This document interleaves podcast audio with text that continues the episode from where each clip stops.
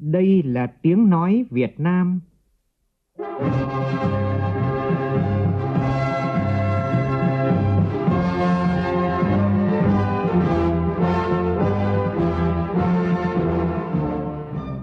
là tiếng nói Việt Nam, phát thanh từ Hà Nội, thủ đô nước Cộng hòa xã hội chủ nghĩa Việt Nam.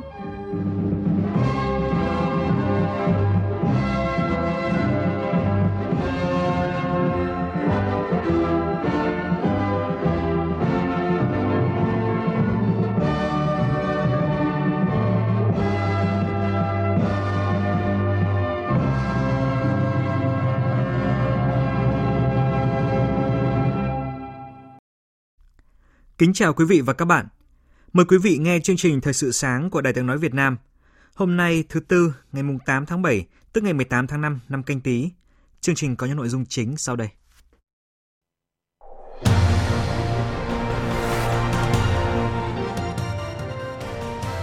Việt Nam có công viên địa chất toàn cầu thứ ba. UNESCO vừa công nhận danh hiệu này cho công viên địa chất Đắk Nông. Theo dự kiến, ngày mai, Bộ Y tế sẽ tổ chức phát động chiến dịch tiêm chủng trên diện rộng phòng chống bệnh, trong đó có bạch hầu tại Gia Lai. Lễ vinh danh con cháu vua Hùng từ cuộc thi Ngày Quốc tổ Việt Nam toàn cầu 2020 diễn ra tối qua tại Hà Nội. Đây là sự kiện nằm trong khuôn khổ dự án Ngày Quốc tổ Việt Nam toàn cầu được hình thành từ năm 2015. Trong phần tin thế giới, từ tháng 7 năm sau, Mỹ sẽ không còn là thành viên của Tổ chức Y tế Thế giới. Chính phủ Nhật Bản đang cân nhắc nới lỏng hạn chế đi lại cho vận động viên tham dự Olympic Tokyo.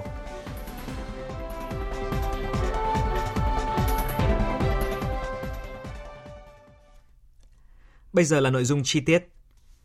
Hội nghị sơ kết công tác mặt trận 6 tháng đầu năm và triển khai nhiệm vụ trọng tâm công tác mặt trận 6 tháng cuối năm, triển khai kết luận của Đoàn Chủ tịch Ủy ban Trung ương Mặt trận Tổ quốc Việt Nam về Mặt trận Tổ quốc Việt Nam vận động toàn dân tích cực tham gia phục hồi và phát triển kinh tế xã hội của đất nước sẽ diễn ra trong sáng nay.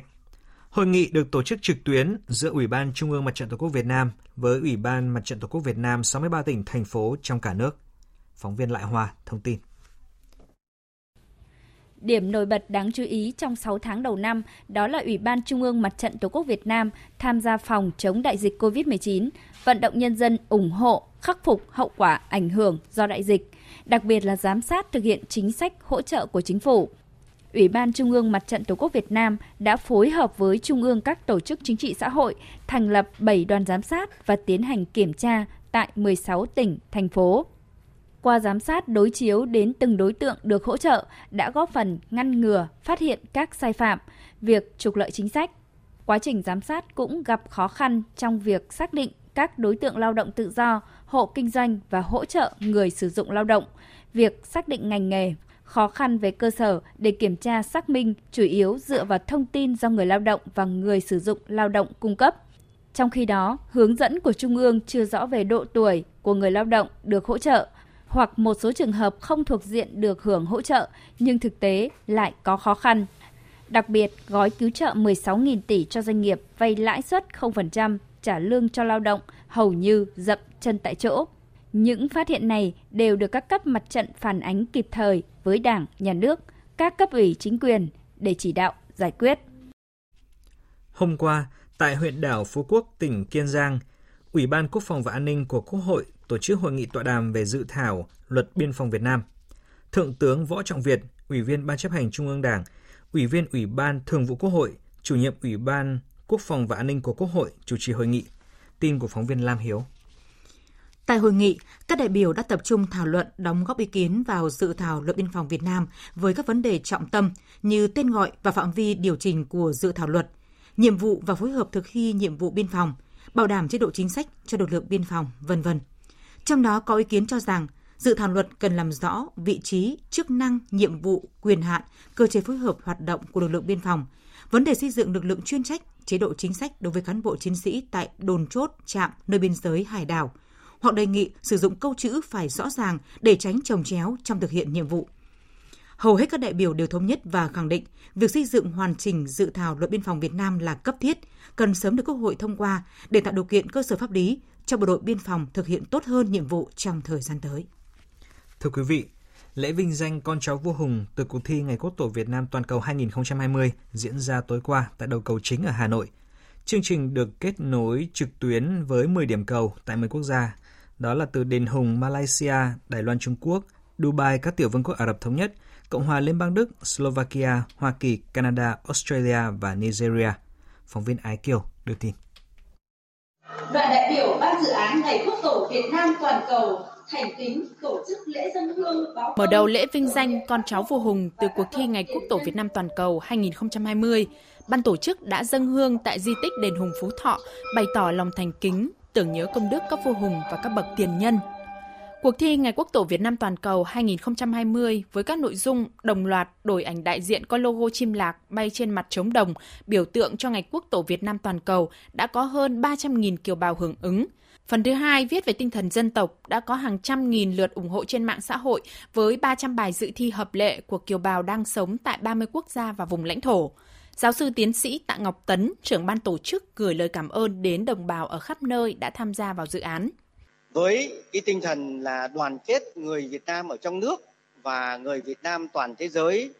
chung một cái dòng máu của Lạc Hồng kết nối văn hóa với các dân tộc khác trên thế giới mà dự án Ngày Quốc tổ Việt Nam toàn cầu đã ra đời. À, chúng tôi rất cảm ơn bà con Việt kiều và những người Việt Nam thân yêu đã đồng hành để thể hiện cái tình cảm của mình.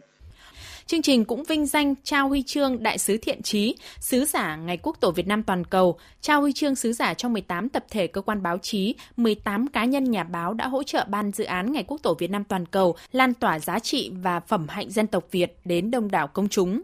Phó giáo sư tiến sĩ Nguyễn Thế Kỷ, Tổng Giám đốc Đài Tiếng Nói Việt Nam, trưởng ban giám khảo cuộc thi Ngày Quốc tổ Việt Nam toàn cầu được vinh danh giải King Prize tại sự kiện này. Qua cuộc thi Ngày Quốc tổ Việt Nam toàn cầu online, ban dự án Ngày Quốc tổ Việt Nam toàn cầu thực sự đã khơi dậy được cảm xúc tự tôn tự hào dân tộc ở hầu hết các thế hệ kiều bào ta ở nước ngoài. Chị Fanny, người Việt sống ở Đài Loan Trung Quốc 17 năm, xúc động cho biết qua chương trình online lần này thì Fanny lại thấy được tất cả các anh chị em Việt Nam ở trên toàn thế giới của chúng ta thì đều tham dự ví dụ như quay clip cũng như là viết các bài uh, về uh, tinh thần dân tộc uh, giá trị văn hóa người Việt Nam chúng ta tại nước ngoài cùng hướng về Việt Nam. Nên là khi mà Fanny được đọc được những cái bài chia sẻ về người Việt Nam của chúng ta tại nước ngoài uh, đoàn kết như nào anh chị em Việt Nam chúng ta hỗ trợ uh, và yêu thương nhau như nào thì Fanny cảm thấy là vô cùng là cảm động. Như vậy, sau 5 năm vận động và triển khai, các hội đoàn cộng đồng kiều bào tổ chức Ngày Quốc tổ Việt Nam toàn cầu và an vị tượng vua Hùng ở 12 nước trên thế giới như Cộng hòa Séc, Liên bang Nga, Hungary, Cộng hòa Liên bang Đức, Cộng hòa Dân chủ Nhân dân Lào, Thái Lan, Nhật Bản, Canada, Ba Lan, Ukraine, vân vân. Đây là một trong những chương trình văn hóa tiêu biểu có ý nghĩa lớn nhất của kiều bào trên toàn cầu – Đặc biệt năm 2018, dự án Ngày Quốc tổ Việt Nam toàn cầu đã vinh dự nhận được sự ủng hộ của Thủ tướng Nguyễn Xuân Phúc. Công văn ký ngày 11 tháng 12 năm 2018 về việc tiếp tục triển khai tổ chức Ngày Quốc tổ Việt Nam toàn cầu ở các nước có đông đảo bà con kiều bào sinh sống, đồng thời xây dựng dự án này thành đề tài khoa học cấp quốc gia. Tại trụ sở Tổ chức Giáo dục Khoa học và Văn hóa Liên Hợp Quốc UNESCO ở Paris, Pháp, Ủy ban chương trình và quan hệ quốc tế của Hội đồng chấp hành UNESCO lần thứ 209 vừa thông qua quyết định của Hội đồng Công viên Địa chất Toàn cầu công nhận công viên địa chất Đắk Nông là công viên địa chất toàn cầu. Tin chi tiết như sau. Với sự công nhận này, công viên địa chất Đắk Nông trở thành công viên địa chất toàn cầu thứ ba ở Việt Nam, sau công viên địa chất toàn cầu cao nguyên đá Đồng Văn tỉnh Hà Giang và công viên và công viên địa chất toàn cầu non nước Cao Bằng tỉnh Cao Bằng. Công viên địa chất toàn cầu UNESCO là danh hiệu cao quý dành cho một khu vực tự nhiên có danh giới địa lý hành chính rõ ràng, chứa đựng một tập hợp các di sản địa chất tầm cỡ quốc tế, có giá trị khoa học, giáo dục và thẩm mỹ, cùng các giá trị khác về đa dạng sinh học, khảo cổ, lịch sử, văn hóa xã hội. Tất cả cùng được bảo tồn và phát huy giá trị một cách tổng thể. Với khoảng 65 điểm di sản địa chất, địa mạo, bao gồm hệ thống gần 50 hang động với tổng chiều dài hơn 10.000 mét, các miệng núi lửa, thác nước, vân vân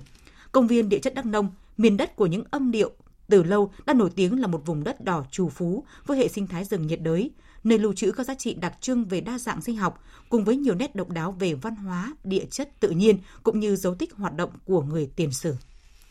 Lễ kỷ niệm 60 năm ngày truyền thống ngành du lịch Việt Nam, mùng 9 tháng 7 năm 1960, mùng 9 tháng 7 năm 2020 và phát động cuộc thi Check-in Cao Bằng sẽ diễn ra chiều nay tại thành phố Cao Bằng, tỉnh Cao Bằng. Hai hoạt động này à, nhằm ôn lại chặng đường 60 năm xây dựng và trưởng thành của ngành du lịch Việt Nam, quá trình thành lập ngành du lịch Cao Bằng, những thành tiệu nổi bật, những định hướng và giải pháp trong thời gian tới để ngành du lịch phát triển hiện đại, hội nhập với khu vực và thế giới. Và riêng Ban Quản lý Công viên Địa chất Non nước Cao Bằng cũng sẽ tham gia các hoạt động tại lễ kỷ niệm này nhằm giới thiệu quảng bá, nâng cao nhận thức à, của cộng đồng về giá trị của à, công viên. Và hiện đơn vị đã xây dựng thành công 3 tuyến du lịch của Công viên Địa chất Non nước Cao Bằng. Thưa quý vị, hơn 10 năm nay tại xã Giang Ly, huyện miền núi Khánh Vĩnh, tỉnh Khánh Hòa, hình thành một khu du lịch sinh thái mang tên Mà Giá. Chủ nhân của khu du lịch này là già làng Mà Giá A, dân tộc Tờ Rinh, một nhóm của dân tộc Cờ Ho. Mạnh dạn thay đổi nếp nghĩ của đồng bào dân tộc thiểu số, già làng Mà Giá A âm thầm giữ rừng, giữ nước để làm nên một khu du lịch hoang sơ, cuốn hút giữa đại ngàn. Phản ánh của phóng viên Thái Bình, thường trú tại miền Trung.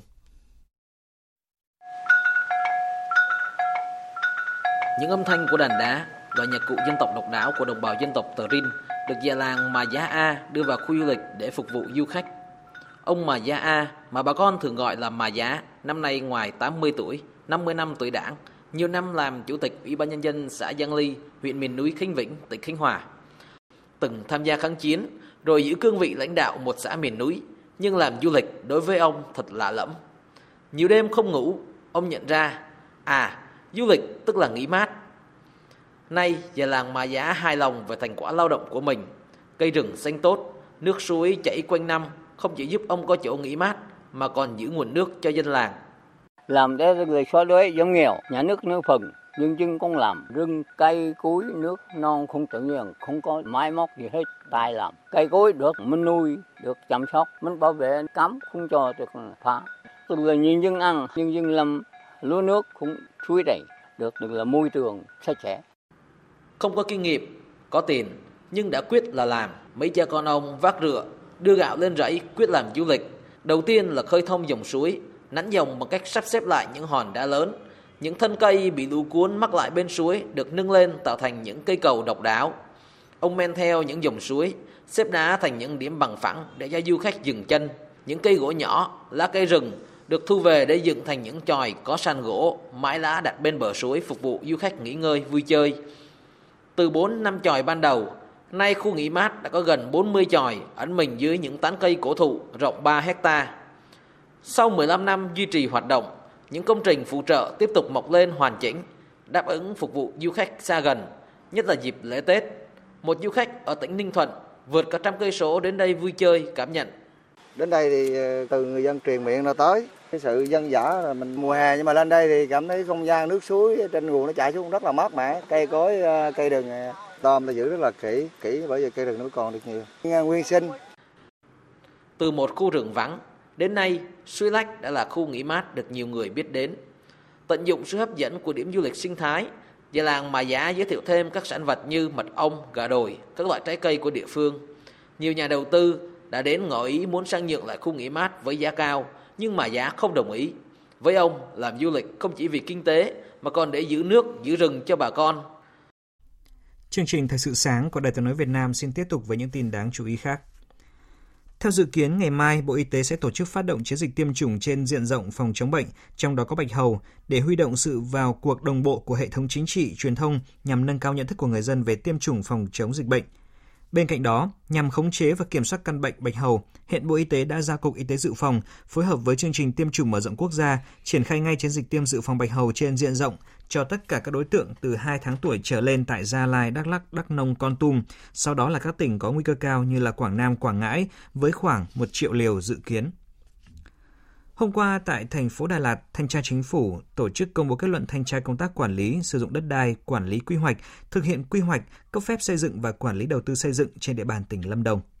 Nhiều sai phạm đã được kết luận và chỉ rõ và kiến nghị tỉnh sớm chấn chỉnh khắc phục. Quang Sáng, phóng viên Đài tiếng nói Việt Nam thường trú tại Tây Nguyên phản ánh. Đối với quy hoạch sử dụng đất, kết quả thanh tra cho thấy có hai dự án không phù hợp với quy hoạch xây dựng được Thủ tướng Chính phủ phê duyệt – có 4 tổ chức được thuê đất và 3 tổ chức được giao đất không phù hợp với quy hoạch sử dụng đất. Về kế hoạch sử dụng đất, năm 2016 có 2 tổ chức thuê đất tại thành phố Đà Lạt nhưng không có trong kế hoạch sử dụng đất đã được phê duyệt theo quy định của luật đất đai năm 2013. Việc giao đất cho thuê đất, thu hồi đất và tái định cư Có 6 trường hợp cho thuê đất không qua đấu giá, 18 trường hợp đã hết thời kỳ ổn định đơn giá thuê đất nhưng vẫn chưa được điều chỉnh đơn giá mới. Kết luận thanh tra cũng nêu rõ, việc xử lý vi phạm của Ủy ban nhân dân tỉnh đối với các dự án chậm tiến độ, dự án đầu tư không hiệu quả, đặc biệt là các dự án không triển khai còn thiếu kiên quyết, còn có biểu hiện buông lỏng quản lý đầu tư ở một số dự án. Việc tỉnh gia hạn đối với 164 dự án đầu tư ngoài ngân sách được thuê đất chưa đúng quy định của luật đất đai. Tại buổi công bố kết luận thanh tra, thay mặt Ủy ban nhân dân tỉnh Lâm Đồng, ông Đoàn Văn Việt, Chủ tịch Ủy ban nhân dân tỉnh đã thống nhất với toàn bộ nội dung kết luận thanh tra đã công bố. Tại buổi công bố kết luận thanh tra, Phó Tổng Thanh tra Chính phủ Trần Văn Minh đề nghị Ủy ban nhân dân tỉnh Lâm Đồng cần sớm xây dựng kế hoạch cụ thể để triển khai việc khắc phục, chấn chỉnh những hạn chế vi phạm. Những cái tồn tại sai phạm ở cái kết luận thanh tra này tôi nghĩ không khó đối với sự chỉ đạo của Ủy ban nhân tỉnh sắp tới. Sắp tới thì các chỉ lên kế hoạch cụ thể gửi báo cáo Thủ tướng gửi về cho thanh tra chính phủ biết được cái quá trình, biện pháp, thời gian, lộ trình thực hiện để là chúng tôi có cái giám sát. Cũng trong ngày hôm qua, Viện Kiểm sát Nhân dân tỉnh Bình Thuận đã hoàn tất cáo trạng chuyển hồ sơ sang Tòa án Nhân dân cung cấp đề nghị truy tố 6 bị can, nguyên là Chủ tịch, Phó Chủ tịch Ủy ban Nhân dân thành phố Phan Thiết, nguyên trưởng phòng Phòng Tài nguyên và Môi trường Phan Thiết cùng các cán bộ chuyên viên của phòng này do vi phạm các quy định về quản lý đất đai.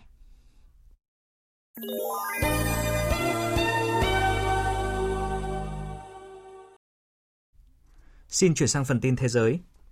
Hội đồng Bảo an Liên Hợp Quốc vừa họp trực tuyến công khai về chủ đề Hoạt động hòa bình và quyền con người dưới sự chủ trì của Bộ trưởng Quốc phòng Đức Karam Karrenbauer. Phạm Huân, phóng viên Đài tiếng nói Việt Nam thường trú tại Mỹ, đưa tin. Các báo cáo viên đã điểm lại tình hình thúc đẩy và bảo vệ quyền con người trong hoạt động hòa bình tại các phái bộ liên quan, đồng thời kêu gọi các nước tăng cường cam kết chính trị và nguồn lực cho lĩnh vực này. Nhiều nước thành viên Hội đồng Bảo an nhấn mạnh các nguyên tắc cơ bản của hoạt động hòa bình và vai trò quốc gia trong thúc đẩy và bảo vệ quyền con người. Các hoạt động hòa bình cần chú trọng bảo vệ các nhóm dễ bị tổn thương trong xung đột. Về việc tuân thủ kỷ luật của lực lượng gìn giữ hòa bình, các nước nêu tầm quan trọng của việc đào tạo và giám sát lực lượng gìn giữ hòa bình trong việc thực hiện nghiêm các quy định liên quan tới quyền con người. Phát biểu tại cuộc họp, Đại sứ Đặng Đình Quý, trưởng phái đoàn Việt Nam tại Liên Hợp Quốc, nhắc lại các nguyên tắc cơ bản của hoạt động hòa bình và việc nước chủ nhà có trách nhiệm hàng đầu trong việc bảo vệ và thúc đẩy quyền con người các hoạt động gìn giữ hòa bình hỗ trợ nước chủ nhà cần tuân thủ các nguyên tắc trên, cũng như tôn trọng các đặc điểm kinh tế, xã hội và văn hóa sở tại. Đại sứ yêu cầu các phái bộ phải bảo đảm tính chính xác và trung lập của việc thu thập thông tin trong quá trình giám sát, báo cáo và phân tích về tình hình thực hiện quyền con người, nhấn mạnh việc bảo vệ các nhóm người dễ bị tổn thương trong bối cảnh các cuộc xung đột. Đại sứ cũng lưu ý, lực lượng gìn giữ hòa bình phải là lực lượng tiên phong trong việc tuân thủ các quy tắc, kỷ luật của Liên Hợp Quốc được trang bị đầy đủ các kiến thức, kỹ năng cả trước và trong giai đoạn đóng quân. Chính quyền của Tổng thống Mỹ Donald Trump vừa thông báo lên Quốc hội Mỹ và Liên Hợp Quốc về việc chính thức rút khỏi Tổ chức Y tế Thế giới WHO. Phạm Huân, phóng viên Đài tiếng nói Việt Nam thường trú tại Mỹ, tiếp tục đưa tin. Một quan chức thuộc Bộ Ngoại giao Mỹ đã xác nhận việc chính quyền Tổng thống Donald Trump đã gửi thư cho Tổng thư ký Liên Hợp Quốc thông báo về việc Mỹ chính thức rút khỏi Tổ chức Y tế Thế giới, bắt đầu có hiệu lực từ tháng 7 năm 2021 trong khi đó, Chủ tịch Ủy ban Đối ngoại Thượng viện, Thượng nghị sĩ Dân chủ Bob Menendez ngày 7 tháng 7 cũng thông báo rằng Quốc hội Mỹ đã nhận được thông báo về việc này. Mặc dù các nghị sĩ thuộc cả hai đảng ở Mỹ trong thời gian qua đều chỉ trích những vấn đề mang tính hệ thống của Tổ chức Y tế Thế giới, một số nghị sĩ cũng đã chỉ trích quyết định của ông Trump rút Mỹ khỏi tổ chức này trong bối cảnh đại dịch COVID-19 vẫn đang diễn biến phức tạp. Nhiều nghị sĩ lo ngại rằng quyết định này sẽ ảnh hưởng tới quá trình thử nghiệm lâm sàng trong nỗ lực phát triển vaccine cũng như truy tìm nguồn gốc lây lan của virus trên phạm vi toàn cầu. Tổng thống Donald Trump hồi tháng 5 đã thông báo ý định rút khỏi Tổ chức Y tế Thế giới và cáo buộc tổ chức này giúp Trung Quốc trong việc che giấu thông tin về nguồn gốc virus. Ông Trump cũng đã chỉ trích tổ chức này thiên vị Trung Quốc và cách thức tổ chức này đối phó với dịch bệnh COVID-19. Sau khi giới chức Mỹ thông báo nước này bắt đầu tiến trình chính thức rút à, Mỹ khỏi Tổ chức Y tế Thế giới, người phát ngôn của Tổng thư ký Liên Hợp Quốc Stefan Dujarric đã xác nhận thông tin, đồng thời cho biết, dựa vào các điều kiện đặt ra khi Mỹ gia nhập WHO năm 1948, Mỹ có một năm để hoàn tất quá trình à, rút lui cũng như là thực hiện các nghĩa vụ tài chính khác. Và Mỹ hiện là nhà tài trợ lớn nhất của WHO, Tính riêng trong năm ngoái, Washington đã đóng góp cho tổ chức có trụ sở tại Thụy Sĩ này hơn 400 triệu đô la Mỹ, chiếm khoảng 15% ngân sách của WHO. Quyết định của chính quyền Tổng thống Mỹ Donald Trump được đưa ra trong bối cảnh dịch bệnh COVID-19 vẫn đang diễn biến phức tạp ở Mỹ khi mà nước này đã ghi nhận hơn 3 triệu ca nhiễm và hơn 130.000 ca tử vong. Và hôm qua, Tổ chức Y tế Thế giới cảnh báo với khoảng 400.000 ca mắc mới được ghi nhận ở các nước vào cuối tuần qua, đại dịch COVID-19 không cho thấy dấu hiệu chậm lại. Phát biểu trong cuộc họp báo trực tuyến, Tổng Giám đốc WHO, ông Tedros Adhanom Ghebreyesus nhận định, đại dịch vẫn có thể diễn biến nhanh và rõ ràng chúng ta vẫn chưa đạt tới đỉnh dịch. Cũng tại cuộc họp báo, giáo sư Benedetta của WHO thừa nhận rằng có bằng chứng mới xuất hiện về việc virus SARS-CoV-2 lây truyền qua không khí. Chúng tôi thừa nhận rằng có những bằng chứng mới cho thấy virus SARS-CoV-2 lây lan dễ dàng trong không khí. Do đó, chúng tôi tin rằng chúng tôi phải cởi mở với những bằng chứng này và hiểu những tác động của nó đối với các phương thức lây truyền và cả về các phương pháp phòng ngừa cần phải thực hiện. Trước đó, WHO khuyến cáo virus SARS-CoV-2 gây bệnh COVID-19 lây lan chủ yếu qua những giọt bắn lớn thoát ra từ đường hô hấp của bệnh nhân khi họ ho, hắt hơi hoặc nói chuyện và rơi xuống bề mặt nào đó. Tuy nhiên, 239 nhà khoa học từ 32 quốc gia đã cùng nhất trí rằng các bằng chứng hiện nay cho thấy virus có thể lây lan qua các hạt có kích thước vô cùng nhỏ tồn tại trong không khí trong một khoảng thời không gian. Qua đó, họ viết một bức thư ngỏ kêu gọi WHO công nhận việc virus SARS-CoV-2 lây truyền qua các hạt có kích thước vô cùng nhỏ trong không khí là yếu tố quan trọng khiến căn bệnh truyền nhiễm này lây lan. Hôm qua trả lời phỏng vấn trên truyền hình, Tổng thống Brazil Jair Bolsonaro đã xác nhận ông dương tính với SARS-CoV-2, tuy nhiên vẫn khẳng định sức khỏe của ông vẫn tốt dù bị sốt. Hiện Brazil là ổ dịch COVID-19 lớn thứ hai thế giới sau Mỹ. Giới chuyên gia y tế cho rằng chính phủ Brazil đã không áp dụng các biện pháp phòng bệnh nghiêm ngặt khiến cho tình hình dịch bệnh phức tạp và chưa được kiểm soát. Và mới đây, Tổng thống Brazil còn phủ quyết một dự luật yêu cầu người dân đeo khẩu trang khi ông cho rằng nó vi phạm các quyền cá nhân. Hãng Kyodo cho hay Nhật Bản sẽ cân nhắc nới lỏng những quy định hạn chế đi lại đối với các vận động viên nước ngoài tham dự Olympic và Paralympic Tokyo để tổ chức hai sự kiện này, ngay cả khi đại dịch COVID-19 toàn cầu không được kiểm soát một cách hoàn toàn vào thời điểm đó. Theo đó, Nhật Bản đang cân nhắc sự cần thiết vận hành cả hệ thống để cho phép các vận động viên và các bên liên quan nhập cảnh vào Nhật Bản trong trường hợp dịch bệnh, khiến chính phủ nước này không thể dỡ bỏ quy định cấm nhập cảnh đối với một số quốc gia và khu vực. Bộ phận Kinh tế thuộc Văn phòng An ninh Quốc gia, đơn vị điều phối các chính sách ngoại giao và an ninh Nhật Bản sẽ giám sát cuộc thảo luận về ý định nới lỏng nêu trên. Trước đó, do đại dịch COVID-19, Ủy ban Olympic Quốc tế và chính phủ Nhật Bản đã quyết định lùi thời điểm tổ chức Olympic và Paralympic Tokyo 2020 sang năm 2021. Đây là lần đầu tiên một kỳ Thế vận hội bị hoãn lại trong thời bình. Facebook vừa cam kết sẽ tăng cường các biện pháp nhằm gỡ bỏ các nội dung độc hại và thù ghét trong bối cảnh ban lãnh đạo của công ty dự kiến sẽ có cuộc gặp với những người đứng đầu phong trào tẩy chay quảng cáo trên mạng xã hội lớn nhất thế giới này. Theo kế hoạch, giám đốc điều hành Mark Zuckerberg và giám đốc Sheryl Sandberg sẽ có cuộc thảo luận trực tuyến với những người đứng đầu chiến dịch tẩy chay quảng cáo trên Facebook mang tên Ngừng kiếm lời từ sự thù địch, hiện đã thu hút 900 công ty tham gia.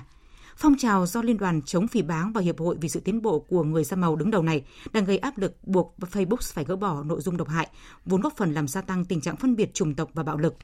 Nhiều nhãn hàng nổi tiếng như là Unilever, Coca-Cola, Lego đã tuyên bố sẽ rút quảng cáo trên Facebook và Instagram để đợi nền tảng truyền thông này có hành động rõ ràng trong việc ngăn chặn thông tin phân biệt chủng tộc. Và tiếp ngay sau đây, chúng tôi xin chuyển đến quý vị một số thông tin thể thao.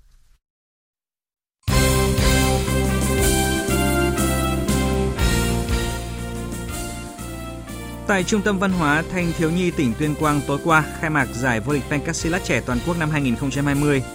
Các vận động viên tranh tài ở 3 lứa tuổi từ 12 đến 14 thi đấu 24 hạng cân, từ 15 đến 17 thi đấu 22 hạng cân, từ 18 đến 20 thi đấu 16 hạng cân. Cũng trong tối qua tại thành phố Buôn Ma Thuột, tỉnh Đắk Lắk, Liên đoàn Quyền Anh Việt Nam phối hợp với Sở Văn hóa Thể thao và Du lịch tỉnh Đắk Lắk tổ chức khai mạc giải vô địch cúp các câu lạc bộ boxing toàn quốc năm nay. Giải đấu có sự tham dự của 140 võ sĩ đến từ 25 tỉnh thành ngành và dự kiến giải vô địch cúp các câu lạc bộ boxing toàn quốc năm nay sẽ kết thúc vào ngày 15 tháng 7 tới. Chiều qua đã diễn ra ba cặp đấu còn lại trong khuôn khổ vòng 8 giải bóng đá hạng nhất quốc gia. Phố Hiến thắng An Giang với tỷ số 2-1 để vững ở vị trí thứ ba trên bảng xếp hạng với 12 điểm. Ở hai trận còn lại của vòng 6, sổ số kiến thiết Cần Thơ chỉ có một điểm trước Đắk Lắk và Đồng Tháp thua 2-3 trước câu lạc bộ bóng đá Huế ngay trên sân nhà và tụt xuống vị trí áp chót trên bảng xếp hạng. Chuyển sang thông tin liên quan đến giải Premier League. Dạng sáng nay, theo giờ Hà Nội, Arsenal có trận đấu quan trọng gặp Leicester tại vòng 34 Premier League sau khi có chuỗi 3 trận toàn thắng và mở ra cơ hội lọt vào top 4. Pháo thủ nhập cuộc lấn lướt trong những phút đầu nhưng mà nhanh chóng bị Leicester lật ngược thế trận và chung cuộc hai đội hòa nhau với tỷ số một đều. Và với kết quả này, Arsenal vẫn đứng thứ 7 với 50 điểm, trong khi Leicester bị Chelsea chiếm vị trí thứ ba trên bảng xếp hạng, đồng thời chỉ còn hơn Manchester United 4 điểm nhưng mà thi đấu nhiều hơn một trận. Dự báo thời tiết Phía Tây Bắc Bộ ngày nắng có nơi nắng nóng, riêng Nam Sơn La Hòa Bình có nắng nóng và nắng nóng gay gắt. Chiều tối và đêm có mưa rào rải rác và có nơi có rông, cục bộ có mưa vừa mưa to, nhiệt độ từ 25 đến 38 độ. Phía Đông Bắc Bộ ngày nắng nóng, riêng Trung Du và Đồng Bằng có nắng nóng và nắng nóng gay gắt. Chiều tối và đêm có mưa rào và rông vài nơi, gió Đông Nam đến Nam cấp 2, cấp 3, nhiệt độ từ 26 đến 38 độ. Các tỉnh từ Thanh Hóa đến Thừa Thiên Huế, ngày nắng nóng và nắng nóng gay gắt, có nơi đặc biệt gay gắt. Chiều tối và đêm có mưa rào và rông vài nơi, gió Tây Nam cấp 2, cấp 3, nhiệt độ từ 26 đến 40 độ. Các tỉnh ven biển từ Đà Nẵng đến Bình Thuận, chiều nắng, phía Bắc có nắng nóng, có nơi nắng nóng gay gắt. Chiều tối và đêm có mưa rào và rông vài nơi, gió Tây Nam cấp 2, cấp 3, nhiệt độ từ 25 đến 34 độ. Tây Nguyên ngày nắng, chiều tối và tối có mưa rào và rông rải rác, đêm có mưa rào và rông vài nơi, gió Tây Nam cấp 2, cấp 3, nhiệt độ từ 21 đến 33 độ. Nam Bộ ngày nắng, chiều tối và tối có mưa rào và rông rải rác, đêm có mưa rào và rông vài nơi, gió Tây Nam cấp 2, cấp 3, nhiệt độ từ 24 đến 34 độ. Khu vực Hà Nội ngày nắng nóng và nắng nóng gay gắt, đêm không mưa, gió Đông Nam đến Nam cấp 2, cấp 3, nhiệt độ từ 26 đến 38 độ. Dự báo thời tiết biển – Bắc Vịnh Bắc Bộ không mưa, tầm nhìn xa trên 10 km, gió Nam cấp 4, cấp 5, đêm có lúc cấp 6, giật cấp 7, biển động. Nam Vịnh Bắc Bộ và vùng biển từ Quảng Trị đến Quảng Ngãi không mưa, tầm nhìn xa trên 10 km, gió Nam cấp 4, cấp 5.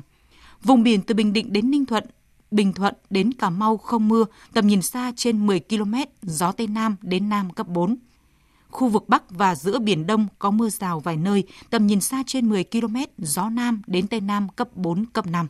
Khu vực Nam Biển Đông và khu vực quần đảo Trường Sa thuộc tỉnh Khánh Hòa có mưa rào rải rác và có nơi có rông. Trong cơn rông có khả năng xảy ra lốc xoáy và gió giật mạnh, tầm nhìn xa trên 10 km, giảm xuống từ 4 đến 10 km trong mưa, gió nhẹ.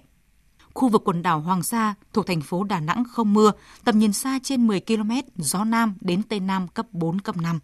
Vịnh Thái Lan có mưa rào rải rác và có nơi có rông. Trong cơn rông có khả năng xảy ra lốc xoáy và gió giật mạnh. Tầm nhìn xa trên 10 km, giảm xuống từ 4 đến 10 km trong mưa, gió Tây Nam cấp 3. Những thông tin thời tiết vừa rồi cũng đã kết thúc chương trình Thời sự sáng nay của Đài tiếng nói Việt Nam. Chương trình do biên tập viên Hoàng Ân biên soạn với sự tham gia của phát thanh viên Kim Phượng, kỹ thuật viên Thu Huệ, chịu trách nhiệm nội dung Nguyễn Vũ Duy. Xin kính chào tạm biệt và hẹn gặp lại.